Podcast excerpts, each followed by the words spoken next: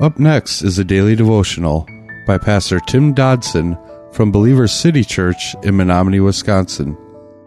To subscribe to the podcast, visit streetlevelradio.com and click on subscribe. Thanks for listening to Street Level Radio. We're in Ephesians chapter 2 today, and we just began this chapter the last time we were together. So let's turn there, Ephesians chapter 2, and let's read together. Beginning in verse 1, Paul wrote, Once you were under God's curse, doomed forever for your sins. You went along with the crowd and were just like all the others, full of sin, obeying Satan, the mighty prince of the power of the air, who is at work right now in the hearts of those who are against the Lord. All of us used to be just as they are, our lives expressing the evil within us doing every wicked thing that our passions or our evil thoughts might lead us into. We started out bad, being born with evil natures, and were under God's anger, just like everyone else. Now, when we read this passage and it says, the mighty prince of the power of the air, that was understood by Paul's readers in that day, even if we don't get it now. And what he was meaning was Satan and the evil spiritual forces that were inhabiting the region between earth and sky. So he's saying Satan is us pictured as ruling the evil spiritual world, the demons and those who are against Christ. Now, Satan here means the adversary. He is also called the devil, king of demons. Uh, whatever uh, analogy, whatever words that we want to uh, use on him, it's the same guy. In this resurrection, Christ was victorious over Satan and its power. Therefore, Jesus Christ, as a permanent ruler of the whole world, and Satan is the only temporary ruler, a part of the world that chooses to follow him. Now, the fact that all people, without exception, commit sin proves that they share in our innate sinful nature. This is the default position of humanity. Now, does this mean there are uh, no good people who are not Christians? No, no, that's not what we're saying. I mean, many people can be good to others, and, and they are good in that moralistic uh, framework. Yet, comparing these people uh, to Christians is a totally a different scenario because, on God's absolute scale, no one is good. Only through uniting our lives to Christ's perfect life can we become good in God's sight. Now, in our passage today, Ephesians chapter 2, verses 1 through 3, we just read, God and our scripture refers to these folks as simply dead. Now, as we talked about the last time we were together, that's hard for some of us to fathom. I mean, how can that be? I mean, they're breathing, they're moving. How can they be dead? Well, to understand this, one must be able to grasp just what real death is. And the Bible knows the answer to this. The word it uses in the original language, which is nekros, literally means separation.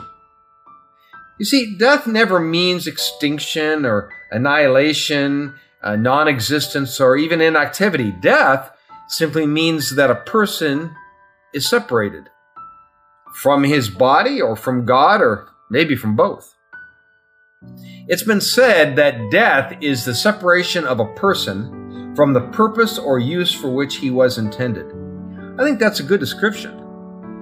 For the natural state of man on this earth is separated from God. 1 Timothy chapter 5 verse 6 speaks of this saying, "She who lives in pleasure is dead while she lives."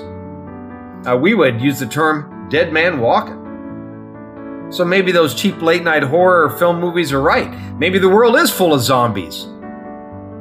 2 Corinthians chapter 4, 3 to 4 says, Even if our good news is veiled, it is veiled to those who are dying, in whom the God of this world has blinded the minds of the unbelieving, that the light of the good news of the glory of Christ, who is the image of God, should not dawn on them. Now, the point is this the unconverted man lives to fulfill the desires of his flesh and his mind. In reality, he has nothing else for which to live. He knows nothing but this world and its appeals. Therefore, he seeks as much of the world as he can possess and as much as he can enjoy. His life is self centered. not God centered. It's world centered, not heavenly centered. Selfish, not giving. Banking and hoarding, not sacrificial. Not meeting the needs of a world that, frankly, is reeling in desperate need and death today. All of this causes us to live under the wrath of God. Sadly, while this is indeed our default position, we actually remain in that position by choice. And we prove this by rebelling against a plan that is unarguably a great redemption. So let's face it, the world is messed up today. Man, even a cursory look around us will acknowledge that truth. Yet we still reject God's plan and his redemption because we think well, we that we have something to lose. When the truth is, whether we're willing to admit it or not, we have nothing. We are not in control of our lives, we're not in control of our world, and no matter how much we try, we are failing miserably to fix ourselves as much as we are failing to fix this world. You see, gang, we're not sinners because we sin.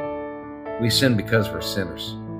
And in our natural state, we will always seek first to fulfill the desires of our flesh and our minds.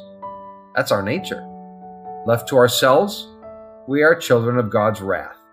Whether we acknowledge the truth or not, left to ourselves, we are lost, separated from God, blind, deaf, enslaved, and helpless. That was a daily devotional by Pastor Tim Dodson from Believer City Church in Menomonie, Wisconsin. For more information on Pastor Tim Dodson or Believer City Church, visit believerstogether.com.